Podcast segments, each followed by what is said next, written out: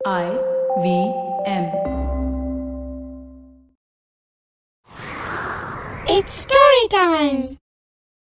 தீய வழியில போக இருந்த ஒருத்தர் அதிலிருந்து மீண்டு நல்ல வழிக்கு திரும்ப வந்தாரான்னு இந்த கதையில பார்க்கலாம் இது வரைக்கும் நம்ம சேனலுக்கு சப்ஸ்கிரைப் பண்ணலைன்னா உடனே சப்ஸ்கிரைப் பண்ணி பக்கத்தில் இருக்கிற பெல் பட்டனை கிளிக் பண்ணுங்க இந்த கதைகளை இப்போ நீங்க ஸ்டோரி டைம் தமிழ் யூடியூப் சேனல்லையும் ஐவிஎம் பாட்காஸ்ட் ஆப்லையும் மற்ற ஆடியோ தளங்களிலும் கேட்கலாம்.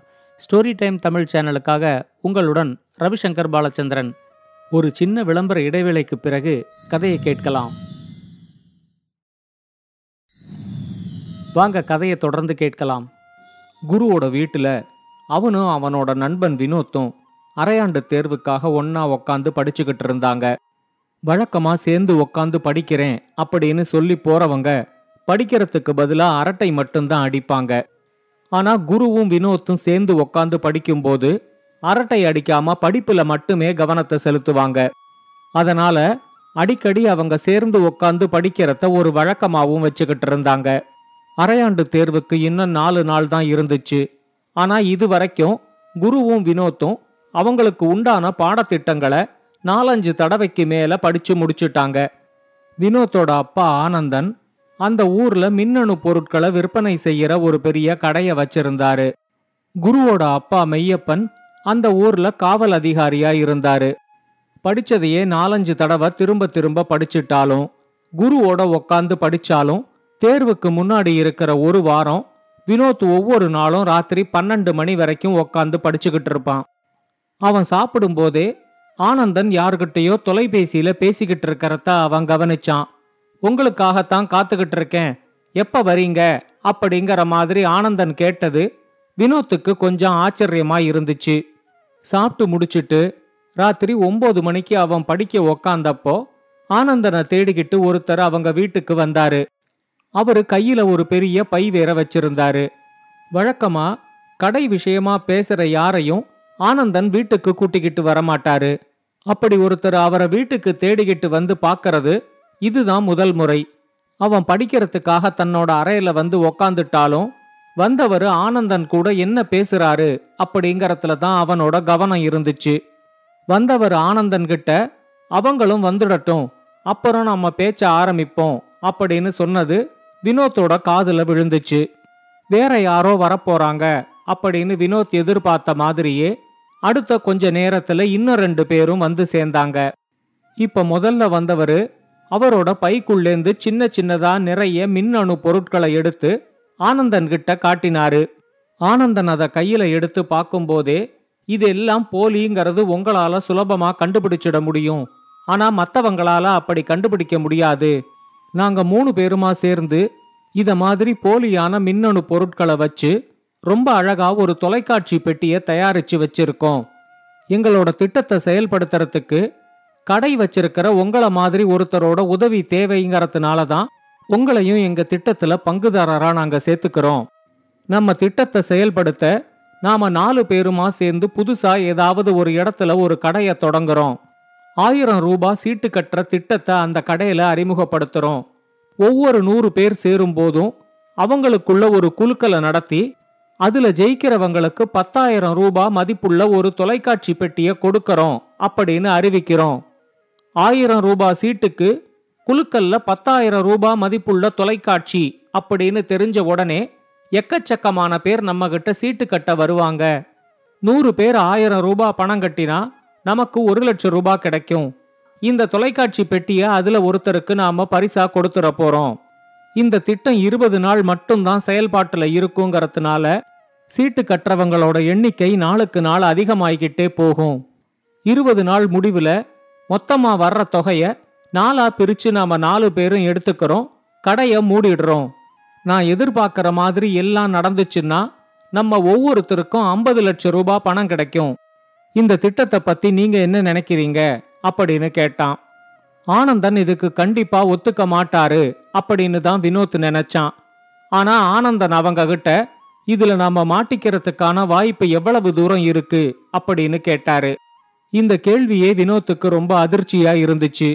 இப்ப வந்தவங்க மூணு பேரும் எந்தெந்த இடத்துலெல்லாம் மாட்டிக்கிறதுக்கு வாய்ப்பு இருக்கு மாட்டிக்காம இருக்கிறதுக்கு என்னென்ன செய்யணும் அப்படிங்கிற மாதிரி விளக்கமா பேச ஆரம்பிச்சாங்க. கடைசியா ஆனந்தன் அவங்க கிட்ட இத பத்தி முடிவெடுக்கிறதுக்கு எனக்கு ஒரு வாரம் வேணும் அப்படின்னு சொல்லி அவங்கள அனுப்பி விட்டாரு அன்னைக்கு ராத்திரி முழுக்க வினோத்துக்கு தூக்கமே வரல. ஆனந்தன் தவறான வழியில பணம் சம்பாதிக்க முயற்சி செய்யறாரு அப்படிங்கிறது மட்டும் அவனுக்கு நல்லா தெரிஞ்சிச்சு. அடுத்த நாள் காலையில எழுந்திருச்ச உடனே வினோத் தன்னோட அம்மா கிட்ட நடந்ததை எல்லாத்தையும் சொன்னான். வினோத்தோட அம்மா வழி தாத்தா பெரிய பணக்காரரா இருந்தவரு. அந்த ஊர்ல அவருக்கு நிறைய செல்வாக்கும் அதிகம். அவருதான் ஆனந்தனுக்கு இந்த கடைய வச்சு கொடுத்திருந்தாரு. வினோத் சொன்னதை கேட்டதும் அவங்க அம்மாவுக்கு என்ன செய்யறதுன்னே தெரியல. இது வரைக்கும் கட்டி காப்பாத்திக்கிட்டு வந்த குடும்பமானோ ஆனந்தனால போயிடுமோ? அப்படிங்கிற மாதிரி அவங்க ரொம்பவே பயந்தாங்க. ஆனா வினோத் ஒரு விஷயத்துல ரொம்பவே உறுதியாயிருந்தான். ஆனந்தனை தவறான வழியில போக விடக்கூடாது. இந்த கடையை ஆரம்பிச்சு சீட்டு பிடிச்சு மத்தவங்களை ஏமாத்துற திட்டத்தை எப்படியாவது தடுத்து நிறுத்தணும் அப்படிங்கறதுல அவன் உறுதியாயிருந்தான். அவன் அவங்க அம்மா கிட்ட நீங்க ஒன்னும் கவலைப்படாதீங்க. இத நான் பாத்துக்கறேன் அப்படின்னு மட்டும் சொல்லிட்டு அன்னைக்கு குரு வீட்டுக்கு படிக்க போனப்போ உங்க அப்பா காவல் நிலையத்திலேருந்து எப்ப திரும்பி வருவாரு? அப்படின்னு கேட்டான். அவரு வர்றதுக்கு ரொம்ப நேரமாகும் அப்படின்னு தெரிஞ்சு இன்னைக்கு மட்டும் உங்க அப்பாவை கொஞ்சம் சீக்கிரமா வீட்டுக்கு வர சொல்ல முடியுமா? அப்படின்னு வினோத் கேட்டதும் குரு அதுக்கான காரணத்தை கேட்டான். வினோத் அவங்கிட்ட உங்க அப்பாவும் வந்ததும் ரெண்டு பேருக்குமா சேர்த்து நான் சொல்றேன் அப்படின்னு சொன்னதும் குரு அவங்க அப்பாவோட பேசி கொஞ்சம் சீக்கிரமா வீட்டுக்கு வர சொன்னான். குருவோட வீட்டுக்கு அடிக்கடி போயிருந்தாலும் மெய்யப்பன் கிட்ட வினோத் பேசுறது இதுதான் முதல் தடவை. அவன் தன்னோட அப்பா ஆனந்தன் தீய வழியில போறதுக்கு முயற்சி செய்யறாரு அப்படின்னு சொன்னதும் மெய்யப்பன் ரொம்ப ஆச்சரியத்தோட அது உனக்கு எப்படி தெரிஞ்சுது? அப்படின்னு கேட்டாரு. வினோத் அவர்கிட்ட முதல் நாள் ராத்திரி நடந்ததை எல்லாத்தையும் சொன்னான். எல்லாத்தையும் பொறுமையா கேட்ட மெய்யப்பன் வினோத் கிட்ட சொன்னாரு இத நீ என்னோட கவனத்துக்கு கொண்டு வந்ததுக்கு ரொம்ப நன்றி. உங்க அப்பா அவங்க கிட்ட இன்னும் ஒரு வாரத்துல தன்னோட முடிவை சொல்றதா சொல்லி இருக்காரு அதனால இந்த விஷயத்துல நமக்கும் கொஞ்சம் நேரம் இருக்கு. நீ உங்க அப்பாவுக்கு தெரியாம அவரோட தொலைபேசியில நேத்து ராத்திரி ஒன்பது மணிக்கு எந்த எண்லேருந்து தொலைபேசி அழைப்பு வந்திருக்குங்கிறத மட்டும் எனக்கு பாத்துக்கிட்டு வந்து சொல்லு. அதுக்கப்புறம் இத பத்தி கவலைப்படாம நீ உன்னோட அரையாண்டு தேர்வுக்கு படிக்க ஆரம்பிச்சிடு. மிச்சத நான் பார்த்துக்கிறேன் அப்படின்னு சொன்னாரு. அவரு கேட்டுக்கிட்ட மாதிரியே ஆனந்தனோட தொலைபேசியில ராத்திரி ஒன்பது மணிக்கு வந்த தொலைபேசி எண்ணை மட்டும் எடுத்து வினோத் அவர்கிட்ட கொடுத்தான். ஆனா அதுக்கு அப்புறம் வந்த நாட்கள்ல தன்னோட அப்பாவுக்கு ஏதாவது ஆபத்து வந்துடுமோ அப்படிங்கிற பயம் அவனோட மனசுல இருந்துகிட்டே இருந்துச்சு. அடுத்து வந்த ஒரு வாரமும் வினோத்தால மெய்யப்பனை பார்க்கவே முடியல. அவன் அப்பப்போ குரு கிட்ட உங்க அப்பா இத பத்தி ஏதாவது சொன்னாரா? அப்படின்னு கேக்கும்போது அவரு விசாரிச்சுக்கிட்டு இருக்காரு. இத மறந்துட்டு உன்னை படிக்க மட்டும் சொன்னாரு அப்படின்னு குரு சொன்னான். ஒரு வாரத்துக்கு அப்புறம் பத்திரிகையில வந்த ஒரு செய்தி வினோத்தோட கவனத்தை கவர்ந்துச்சு. போலி மின்னணு பொருட்களை தயாரிக்கிற ஆறு பேரை காவல்துறை கைது செஞ்சிருக்கு. அவங்களோட இடத்திலேந்து ஏராளமான போலி மின்னணு பொருட்களையும் கைப்பற்றி இருக்காங்க இந்த ஆறு பேரை தவிர இதுல சம்பந்தப்பட்டிருக்கிற இன்னொரு மூணு பேரை காவல்துறை தேடிக்கிட்டு இருக்கு அப்படிங்கிற செய்திய படிச்சதும் வினோத்துக்கு ரொம்பவே பயமா இருந்துச்சு. ஒருவேளை காவல்துறை தேடுறதா சொல்ற அந்த மூணு பேர்ல தன்னோட அப்பா ஆனந்தனும் இருப்பாரோ அப்படின்னு அவன் நினைச்சான். இந்த எண்ணம் அவனுக்கு வந்ததுக்கு அப்புறம் அவனால முழு கவனத்தையும் படிப்புல செலுத்தி படிக்க முடியல. ஏதோ நடக்க போகுது அப்படிங்கிற மாதிரி அவனோட உள்ளுணர்வு சொல்லிக்கிட்டே இருந்துச்சு.